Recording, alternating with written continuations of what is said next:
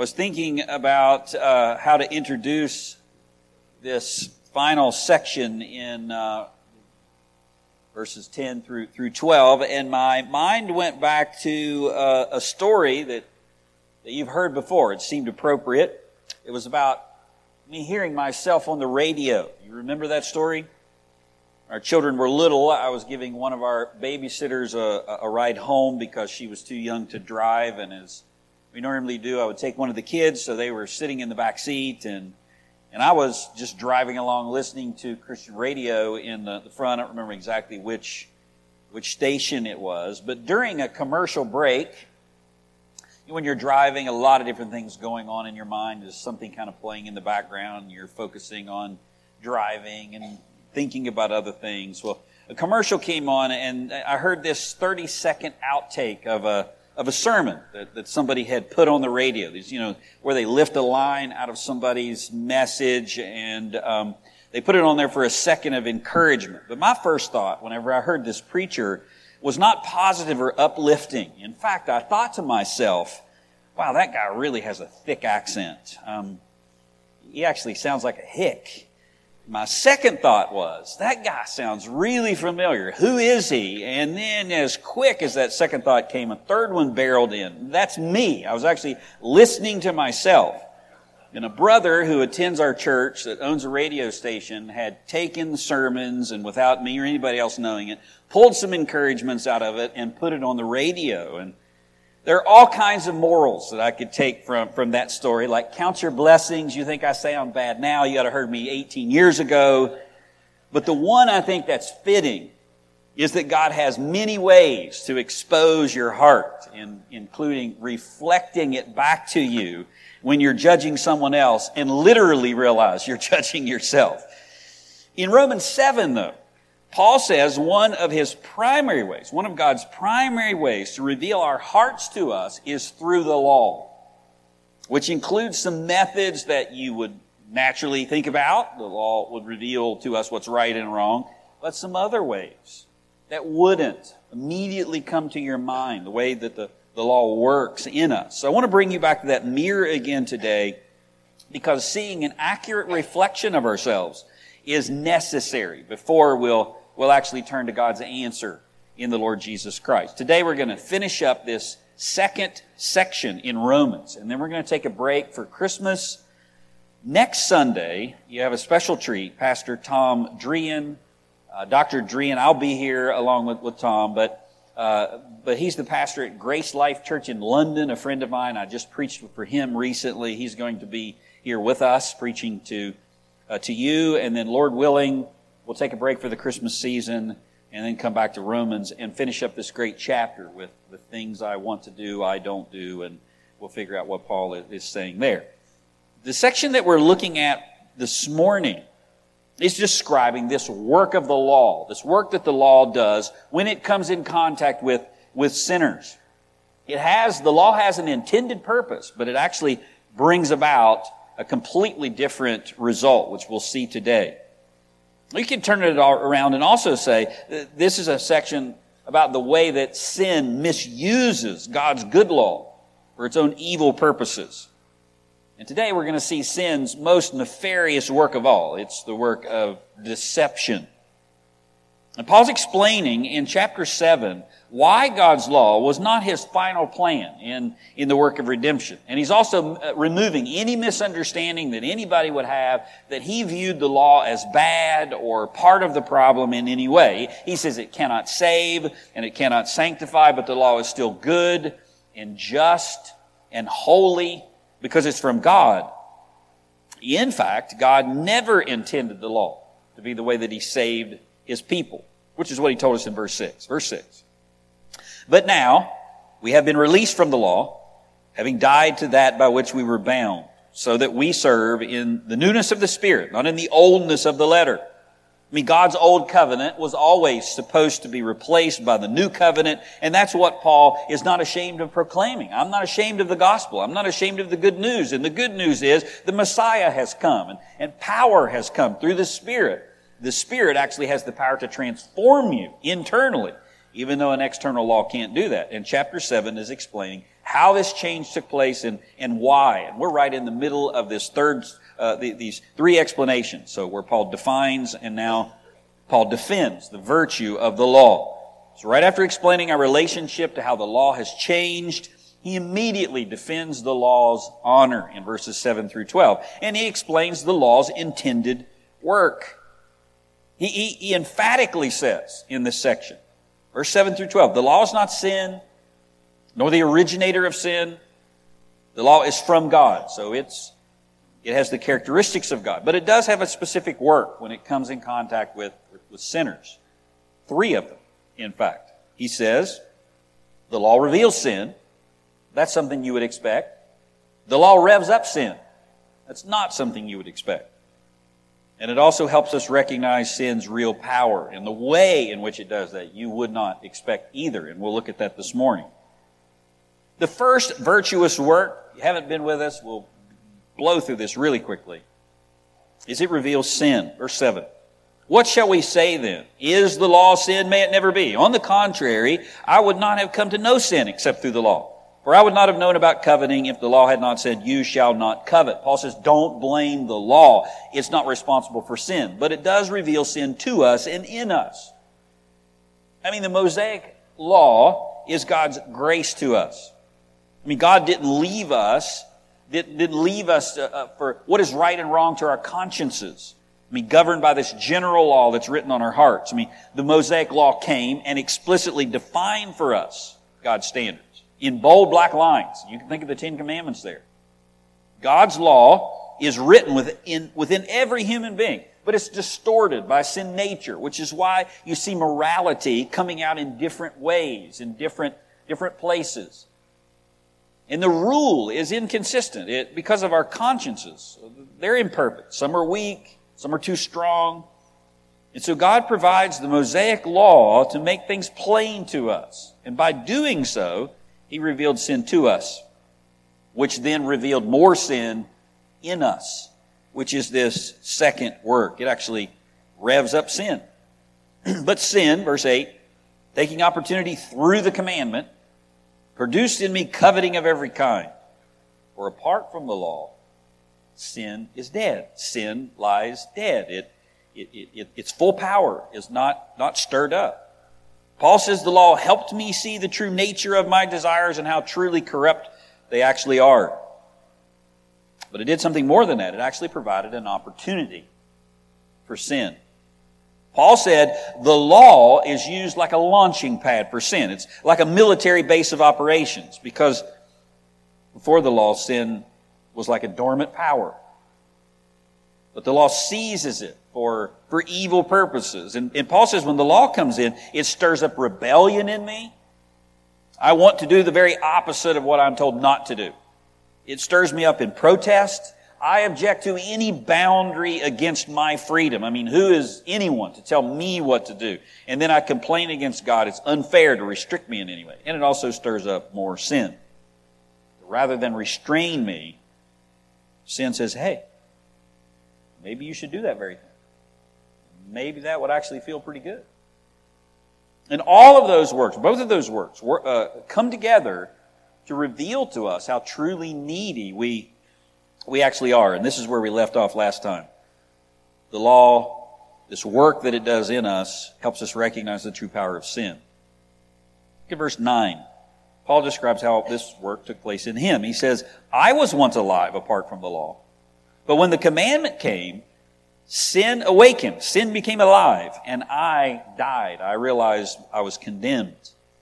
And this is an analysis of what the law did in the apostle Paul what he just got done describing in verses 7 and 8.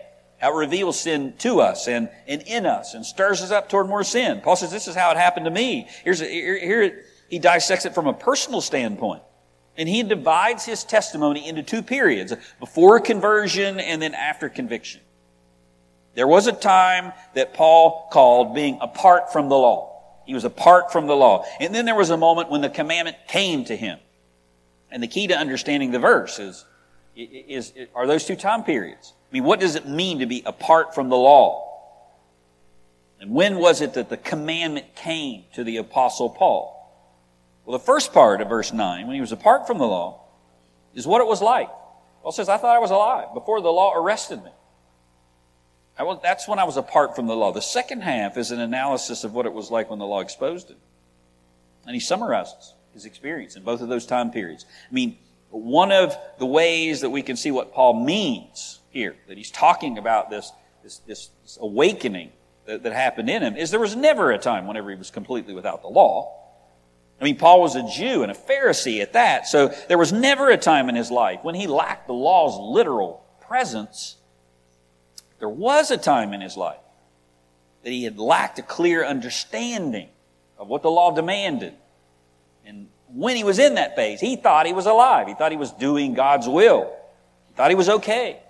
And not only that, this, this comes from an explanation of how the law is working in sinners. And so Paul's applying it to himself. Paul thinks back to his days as a Jew who believed himself right with God, and he later learned that he really wasn't. And then he describes how he realized it. That's when he fell under conviction. He says, the, Before the law showed me my sin, I was alive, and sin was dead. But after I fully understood the law, sin became alive, and I died. And being alive, contextually here, is what Paul believed about himself. He believed himself right with God. He believed he had a clear conscience.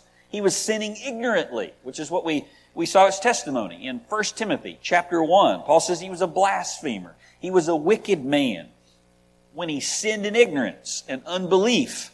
What does that mean? It wasn't that, you know, I don't know what I'm doing. I mean, Paul knew exactly what he was doing, but he thought he was doing the right thing when he figured out he was actually doing the wrong. And here is how that was possible. He had the law, but the law didn't have him yet. But when the commandment came to him, he saw how utterly sinful he really was. It stirred up in him what was already there. And once that got stirred up, he realized how condemned he was and he died. Sin came to life here. When, he, when Paul says sin came to life, it means exactly what he just got done saying. Look at verse 8, because it, it defines what, what he means by apart from the law and, and this, this deadness of sin. Verse 8, but sin, seizing the opportunity offered by the commandment, produced in me every kind of coveting. For apart from the law, sin was dead. Paul says, I was once apart from the law. And when I was apart from the law, sin, its full power wasn't stirred up. Apart from that work of the law, sin lies dormant. Paul knew what the commandment said, but not the depth of the violation.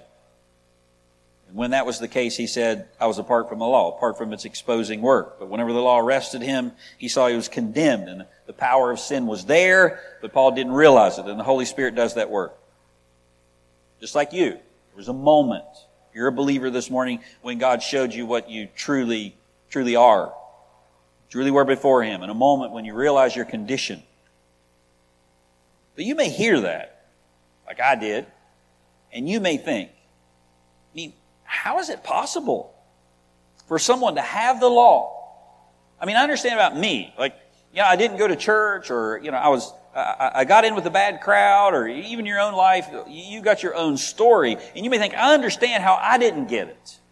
And then somebody shared the gospel with me and I, and, and I, I, I, my eyes were open. But, but how could this happen for somebody like Paul? He raised as a Jew who has the law around him. He's living in it. He's breathing it. How is it possible for him to do that and then later find out that he wasn't pleasing to God at all?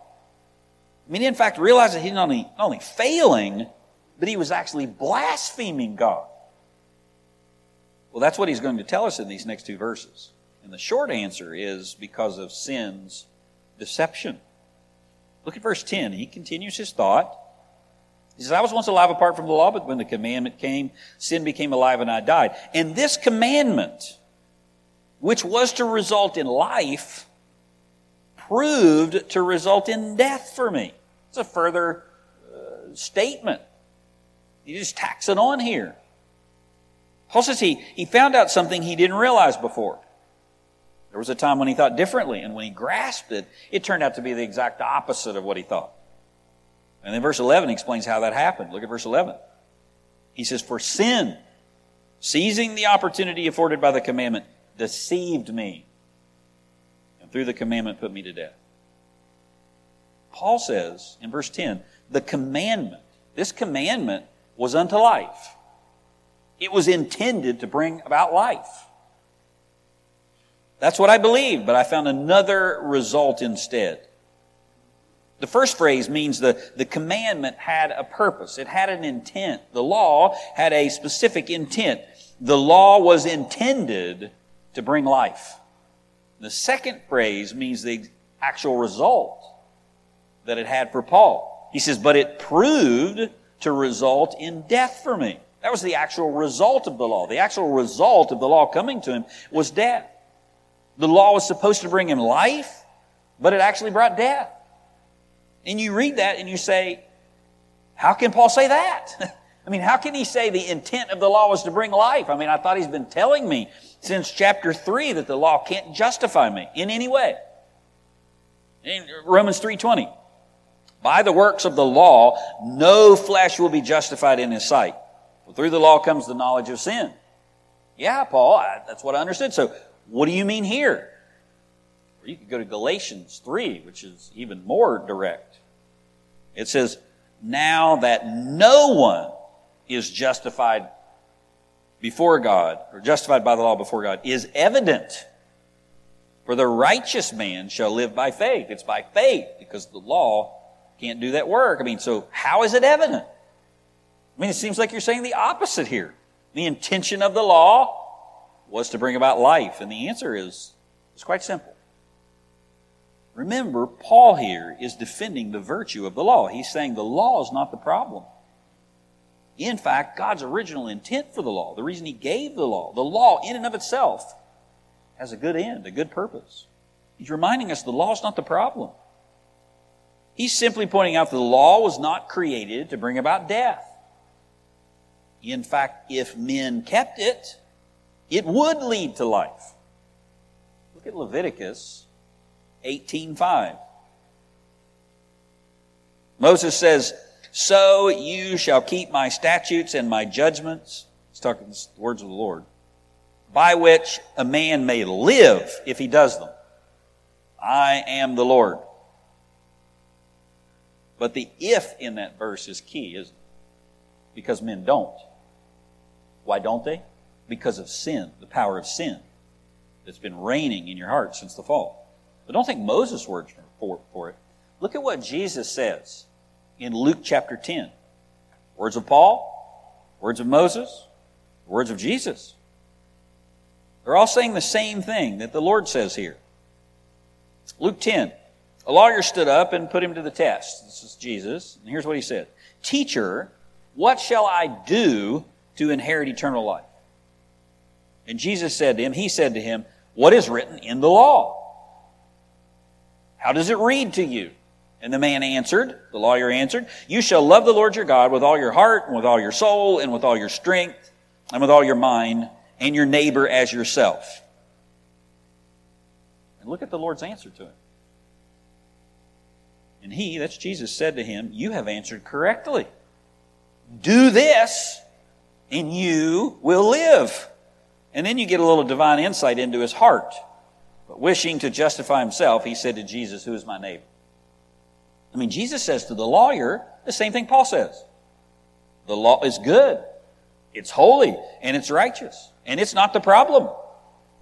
Do both of those things and you shall live. And then he quotes the two greatest commandments, which are actually a summary of the whole law. And if a man could do that very thing as God intended, he would live. But he won't because he can't due to sin. There's never been a man or a woman who has loved God with all their heart, soul, mind, and strength, or their neighbor as themselves because of sin. So looking at it from one side, Jesus and Moses and Paul says, if you keep the law, there would be blessing and, and life. But from the other angle, due to sin, no one actually does. And so no one will be justified by the law the intention of the law, and then the actual result of the law. Why? Because of sin. Look at Romans 2.25, because Paul has already brought both of these ideas together for us. Here's the both halves of these truths together.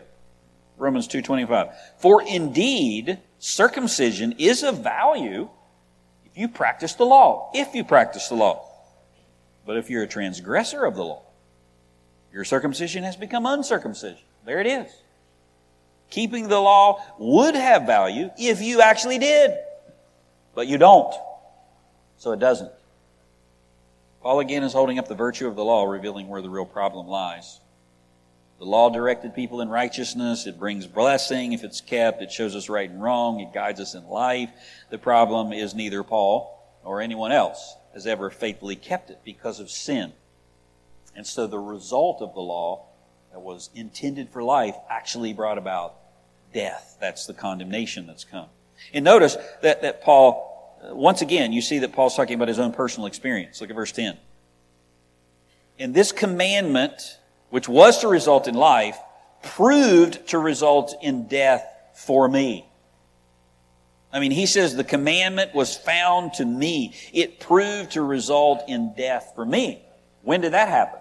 Well, in verse 9, when, when, when his eyes were opened. And the word here is interesting. It's in the passive form, and it proved to result in death for me. I mean, indicating this was not some great search that the Apostle Paul performed like Solomon uh, in Ecclesiastes, where Solomon looks and looks for the answers to life and, and, he, and he goes in every different direction and he finally concludes. What's the conclusion of the matter? Fear God, keep his commandments because God's going to bring everything into judgment. That's not what Paul's talking about here. Paul didn't set out with his Old Testament to find out for sure whether he could keep the law. He thought he could. He thought he did. He thought he was. And through diligent study, he then realized it brought about death. I mean, the word that he uses here means it's something that was not brought about by his own initiative. And we know that for sure. Literally, he was knocked off a horse. This was something that happened to Paul. He was passive. He experienced it whenever the Spirit of God disclosed it. And he's describing again that, that moment when he realized the true intent of the law. And you say, but how can that be the case? I mean, you still haven't answered. How? Well, Paul says, let me explain a little further. Look at verse 11. How could Paul once think one thing, not fully understand the law, and then it change? Well, for verse 11, for sin, seizing the opportunity afforded by the commandment, so there's the commandment, the law is there, sin seizes that opportunity, deceived me, and through the commandment put me to death. Notice once again, Paul's explaining something. He uses a little word for. He's explaining the question that, that I have, that, that you likely have. I mean, how is this possible? How can a man or a woman know the law like Paul so intently, memorize the Ten Commandments, know the book of Exodus, whatever you've done, be raised on it, be raised around it, even delight in his mind, even think he's pleasing to God, and not actually see he's condemned? How's that possible? Well, the answer is right here. He says sin deceives you to think you're something that you're not, and deceives us to think that we're actually keeping the law when we're not. That's how it happens. The world's full of people like that. I was in that category at one point in time. You were as well. I mean, just go ask anyone if they're a good person. And you'll undoubtedly, they'll tell you, I'm not perfect, I, have made plenty of mistakes, but I'm basically a pretty good person. That's the deceitfulness of sin that leads them to think that. Because the Bible says there's none good. No, not one. And notice Paul says, uh, he repeats a lot of what he's already told us, which tells us we're that dense if we need it this many times, right? But he adds one important thing that's new. Look at verse, verse 11 again. For sin, he says sin's the real problem. That's not new. He's told us that multiple times. Seizing the opportunity afforded by the commandment, sin seizes on the law. That's not new. And it uses it to increase its power. That's not new. And because of sin, I'm condemned. Through the commandment, put me to death. That's not new. But it does all of that by deceiving me. That's new. That's new. Once again, he's describing the work of sin showing us what this work looks like in our hearts. Stirs up sin, reveals, but it also deceives us. I mean, how can Paul think he was alive but really dead? One of sin's primary activities is deception. Deceives you. Jeremiah 17, 9. I know you know the verse. The heart is deceitful above all things and desperately wicked. And one of the heart's greatest works is to deceive the possessor of that heart. And he says, Jeremiah says, who can know it? Who can actually know? Meaning you can't. And he goes on to say, God's the one. God tries the rein. God's the one that, that reveals to you. So there was a time in Paul's life when he believed himself to have true spiritual life. Although in reality, sin using the commandment was misleading him. I mean, it was a Martin Luther type of, type of experience for Paul. Except without the, without the struggle. I mean, Luther thought at one point he, he could find eternal life as a monk. But as he experienced life trying to deal with sin, learning more and more about the law and right and wrong, he found that within his heart there was something that was not fixable, deceiving him. Just confess a little more, Martin. Just scrub the floor a little more, Martin. Just a little more, just a little more, and then you'll be right with God. And he went through that process and he began to realize the real problem. The law was a mirror that held that up. Even worse, the law was like gasoline that fired the engine. But even worse than both of those things Sin uses the law to pull the wool over our eyes. and Make us think that the law is actually the, the problem. And Paul's looking back as a saved man on his unsaved life, and he says, This is what I thought at one point. And this is how I realized what the real problem was. And now I see the problem wasn't the law, it was me. And this happened because sin deceived me. Sin's deception. And the devil knows this work of sin well, and he uses it without fail. I mean, Satan can't convince you to destroy your life outright, so he has to deceive you. I mean, don't get the idea that the devil's up there in a little red suit zapping you with, you know, with some kind of evil pitchfork. He uses the very thing that's in you to do his work. Uses your own sin. He can't convince you to leave your spouse outright, so he deceives you with things like feelings. I just don't love them anymore, and therefore leads you to the natural conclusion to leave.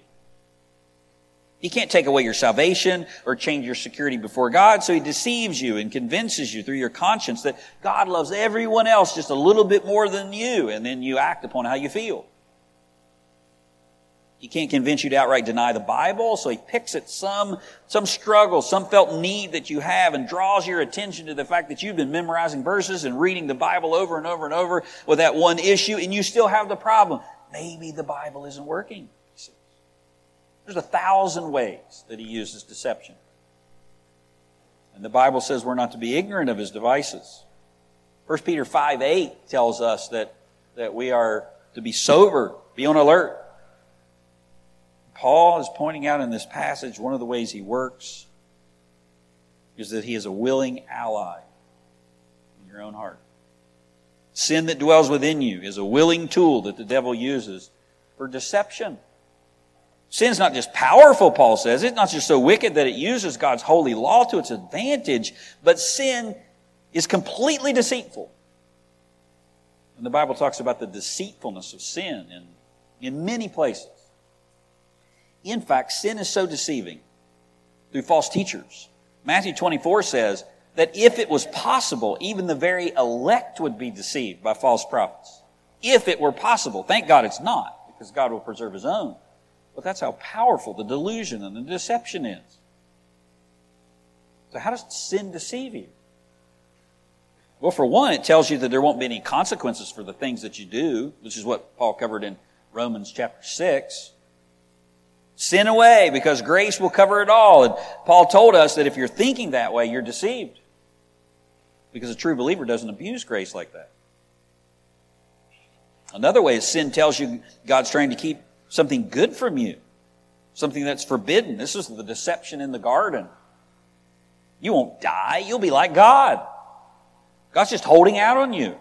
He raises doubts about the goodness of God. It, it tells you how unfair it is that something should be withheld from you. If you actually had it, then you would be truly fulfilled. So the therapist says the, the, the whole thing about God and sin, that's your problem. You're emotionally and sexually and developmentally repressed. You just need to forget about your conscience and just let go, all the while sin leading you to death. I mean, listen, the devil doesn't care what lie you fall for, just as long as you fall. And Paul says you can't blame the devil. It's sin dwelling in you that's actively deceiving you. Let me give you a very practical example that was very helpful to me, Lloyd Jones used, about how sin deceives, just how it works out in, in real life. He said, We can know, we can know the damaging effects of sin and yet go right on doing it. I mean, people can know the damaging effects of drugs and alcohol and then go right on using them. Maybe not the day they have the hangover, but maybe the next day. I mean, I read an, article last week that said the death rate in Oregon has increased 13 times from what it was now that they've legalized drugs. You know, Oregon has legalized everything. Meth, opioids, marijuana, whatever, whatever you want. And the death rate has increased 13 times since they've done it. I mean, do you think that that will cause them to reverse that? Absolutely not, it won't. They'll start taxpayer, uh, taxpayer funded programs to hand out Narcan to, uh, Narcan to all citizens to combat this pandemic of overdoses. Like those two things are completely disconnected. These overdoses are just jumping out of the bushes on people and just waylaying them. And then they'll say it's a human right for everyone to have Narcan, and you're heartless if you would oppose something like that. I mean, what's wrong with you? I mean, uh, do you, do you want to see people die? I mean, can't you see that they're oppressed now by your ableism?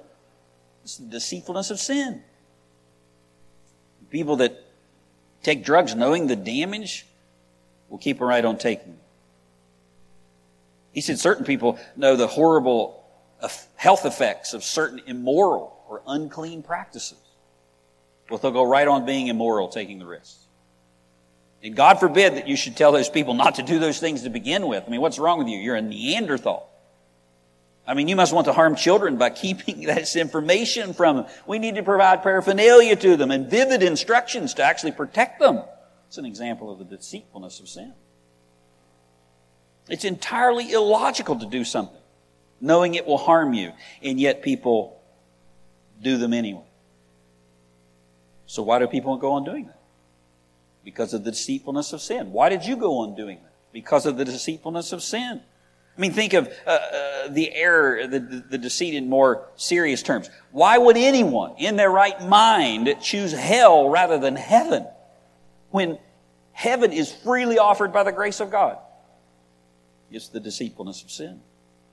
I mean, why would a man wait until later in life so he can enjoy a few moments of fleeting pleasure and take a chance on suffering an eternity of torment. I'll tell you, it's the deceitfulness of sin. And you, you, you say the logic in that math equation just doesn't add up, and you're right. It doesn't add up. So why do they do it? Paul says right here's the answer. Sin continues in spite of warnings. Sin continues in spite of our remorse. After we get caught once or a hundred times, we keep right on doing it. Sin continues in spite of consequences. I mean, I would pray, God, please get me home on Friday night. I'll swear I'll never do it again. And I'd do the exact same thing the following week. J. M. Boice, quoting another, said, Sin deceives you and says your desires or your imaginations don't matter. And then once you give in to sin, your conscience flips the bill on you. It, it turns it around. And, and, now your conscience condemns you and says, uh, you, you might, you sinned once, you might as well do it again. You've broken God's holy law. Look how horrible you are. There's no hope for you. You might as well just keep right on doing it. The deceitfulness of sin. That's how it works. Verse 11. For sin, seizing the opportunity afforded by the commandment, deceived me. And through the commandment, put me to death.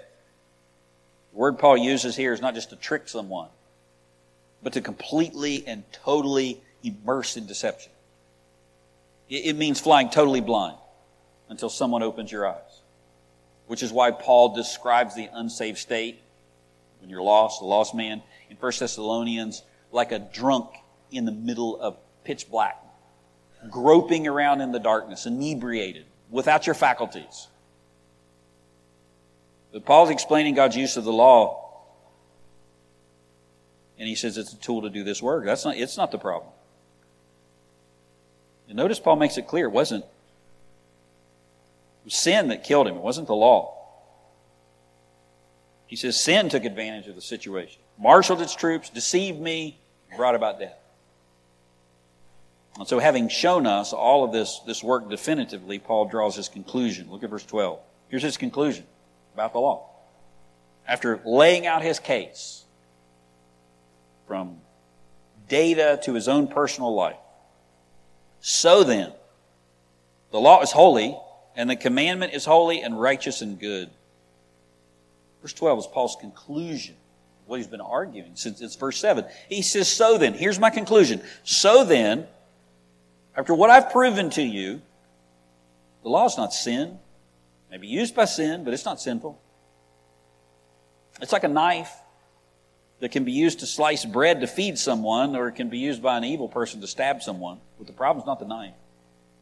The same gun in the hands of, the, of law enforcement brings about security, but in the hands of a criminal, it brings about evil. But the problem's not the gun. And Paul says it, the law is, is, is not just an inanimate object like a piece of steel. He says the law is like God. Paul says God's law is holy. It's His law, so it takes on His character. Just as He is holy, His law is holy. It's as far as from sin as it could possibly be. But he goes on. Verse 12. So then the law is holy, and the commandment is holy. Notice he changes words here and he repeats himself. He may be making a distinction here, like Jesus does in the Sermon on the Mount when he, when he says, you know, uh, not one jot or tittle of the law will pass away until all is fulfilled. So Paul could be saying here that the law is like the whole Mosaic code. So the, so the whole of the law is holy. And so are the parts. The commandment is like each part in particular. It's all holy. Whole thing, in whatever you can drill down, the, the smallest part, it's also holy. The whole thing. It also just be synonymous It's likely the first since he repeats himself. Regardless, Paul's saying the law's primary quality is holiness. But he says it has two more characteristics. He says it's also righteous and good. The law is just. What it means. It's right. The law makes no unfair demands. So why do I think it does? Because sin's deceiving me. When I say that's wrong or I don't like that, I chafe against that, it's sin deceiving me. It's applied without partiality. It's never wrong whenever it judges sinners. That's what Paul says. The law isn't slanted based on who you are or what you have. He says it's also good. Leon Morris says the law has our welfare in mind, not our hurt. I mean, the aim of the law is for our good. Is that what you always felt like? The aim of my mom and dad's instructions to me was good. That's not what I thought. God doesn't just make rules to kill your joy. He draws a line because what's on the other side is bad. The law's good. Psalm 25, 8, good and upright is the Lord. Therefore, he instructs sinners in the way. I mean, Paul is drawing out here the, the character of the law. And this is not you could go several other places in the Bible. The most lengthy one is Psalm 119. It's the longest testimony. Psalm 119. And since we don't have time for that, I want you to turn to Psalm 19. Because Psalm 19 describes the law and its work in a very powerful and succinct way. Psalm 19. We'll end here. You probably know this psalm the psalm does the same thing that the Apostle Paul does, describes the character and the work of God's law.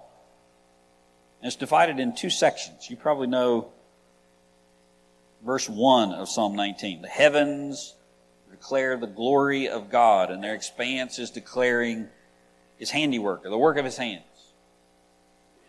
Verses 1 through 6 is all focused on nature, it's on general revelation. But in verse 7, he flips and he starts talking about special revelation, the Bible, the law. Verse 7. The law of the Lord is perfect, restoring the soul. The testimony of the Lord is sure, making wise the simple. The precepts of the Lord are right, rejoicing the heart. He declares in verses 1 through 6 that God's revealed himself to everyone. So no one is excused. But then the topic shifts from creation to the law. And notice that the first line describes a characteristic about the law. It, describes its character, what it is the law of the Lord is perfect. That's what it is. And then the second line describes what it does. It restores the soul. It's what it is and what it does. And it goes back and forth. It describes this powerful work. What it is, what it does. What it is, what it does. And there are six statements made about the law here. The first one's right here in verse 7. The law of the Lord is perfect. The law is the sum of what God has revealed for our instructions think of this word as like the whole Bible. It's perfect, means it's complete, it's sufficient. It means the Bible lacks nothing. It's comprehensive in nature. It contains everything necessary to one's spiritual life. That's contrasted to the imperfect, incomplete, flawed reasoning of men. That's what it is, that's what it does. It's, it's sufficient to convert the soul, restore the soul. The word means to refresh or to transform. The, the Bible is sufficient to transform a person. I mean, David says the law is so powerful and so comprehensive that it can actually transform an entire person, changing them into what God intends them to be. It was not the worldly reasoning of my pastor that convinced me that I needed to be saved. It was the preaching of Jesus Christ. Look at verse the second part of verse seven here. What else it does? The, the scripture, the testimony of the Lord is sure. Scripture is trustworthy. And it imparts wisdom. It makes the wise simple. David comments further and he says the testimony of Yahweh is certain and sure. The, the testimony speaks of Scripture's divine witness. The Bible is God's witness. That's why whenever you deny the Bible or you, you reject God Himself you call the Lord a liar, these are his words. The Bible in its entirety declares to be God breathed, and there's not one letter that's not included in that statement. The word is sure means it's his testimony is unwavering. It's trustworthy. It's immovable. It's reliable. It, it won't fail. You can trust God's testimony. And it will do something. It will make the wise simple. Or, I'm sorry, the simple wise. You look back at your unsaved life, you think, at least I do, man, I was so stupid. How could I have been that dumb to believe that? How did you come to see that? How did you become wise when you were once simple, the Bible? The Bible makes an ignorant, sin, simple person wise. And Scripture is right. It brings joy. Verse 8, the precepts of the Lord are right. Exactly what Paul says. It's just rejoicing the heart, precepts or statutes of, of the Lord, of the, His divine principles, guidelines for character and, and conduct. It brings happiness in life. I used to think as an unsaved man, I don't want to become a Christian because then I won't get to won't get to have fun. I'll have to stop everything I uh, stop everything I like to do. And I did stop everything I like to do. The problem was was I like to do wrong things, and the Lord gave me a new want to. Look at verse 8. Here's the fourth one. The scripture is pure, enlightening the eyes. The commandment of the Lord is pure. Commandment stresses the Bible's non optional nature, part of Christianity, as you acknowledge the authority of Scripture. He's not just your Savior, He's also your Master. It's pure, it means it's clear, it means the Bible is not mystifying or confusing. I mean, God's Word is not a, a, book of religious recipes that only the great sages can cook up. Even the smallest child can understand it, and the deepest theologian can't exhaust its depth. And because of God's absolute clarity, it brings enlightenment, understanding to the eyes. Scripture's clean, enduring forever. Here's the fifth one. Look at verse 9. The fear of the Lord is clean, enduring forever fear is synonym God, for God's Word. Reverential awe of God. Scripture is clean. It's without corruption. It's pure. Truth about God and worshiping Him is undefiled, endures forever. And here's the final one, verse, verse 9. Scripture is true. It's altogether righteous. Judgments of the Lord are true. They're righteous altogether. He summarizes and gives this final verdict. Judgments means the divine verdict. God gives his divine verdict in the Bible. The supreme judge of all the earth declares his verdict. There's so many recommendations and theories about how to have a good life, how to fix this or how to, how to fix that. They're the best that human wisdom can, can come up with. And if you've ever tried that advice, you know where it leads. Hopeless and empty. The supreme judge of the universe has given you truth. And that truth is embodied in the Lord Jesus Christ, found in Scripture. And it's good. Look at verse 10 and 11. He says, they are more desirable than gold, yes, than much fine gold, sweeter also than honey and the drippings of the honeycomb. Moreover, by them your servant is warned, and in keeping them there is great reward. I mean, then David brings us back to the same place Paul does. Look at verse 12. Who can discern his errors? Acquit me of hidden faults. Also keep me, keep back your servant from presumptuous sins. Let them not rule over me. Then I'll be blameless thou shalt be acquitted of great transgression. He says none of that's true about sin. He's talking about sin's deception. Sin deceives you, leaves you with empty promises. David says, I can't even discern the work that it's doing in me without your help, Lord, without the Bible. They're hidden faults. They're presumptuous sins, sin from my own arrogance. He says, let them not remain in me. And if you show me and you forgive me, then I'll be blameless. How does, does blamelessness before God mean? What do I need? Look at verse 14. At the words of my mouth and the meditation of my heart be acceptable in your sight. O Lord, my rock and my redeemer.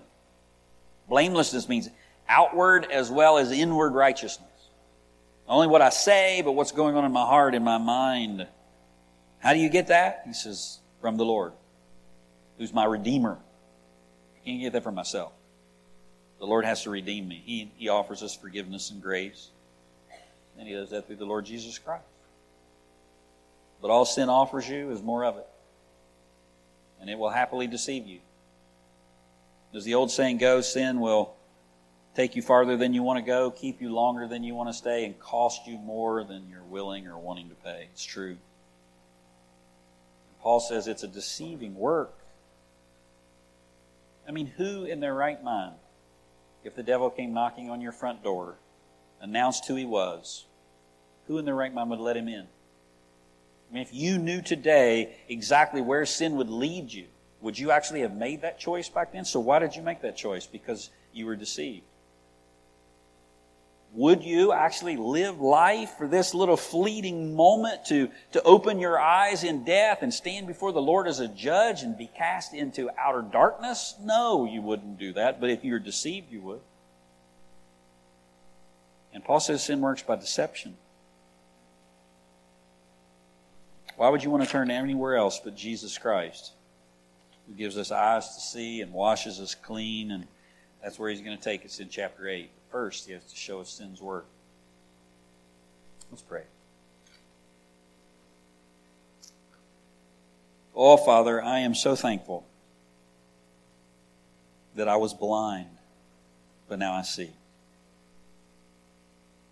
And Lord, that was not because I was smart or because I picked up the Bible and read it myself and I was so wise to see what it said. It was because you were so gracious and so merciful. And you would just come back to me time and time again with truth after truth, even when I was rejecting or was deceived or wasn't understanding. And then there was a moment when the light came on. Father God, I pray you would turn the lights on for anyone who's still in darkness. And I pray that Jesus would flood in and wash them clean and would give them new eyes to see and new desires, new understanding of your word. And that they would treasure it then more than honey, more than gold, like David did. And I pray for us as Christians, Lord, that we wouldn't fall to the deceitfulness of sin, flesh that's still there, but that the the words of our mouths and the meditations of our hearts would be pleasing in your sight because you're our Lord, you're our Redeemer. And I ask it all in Jesus' precious name. Amen.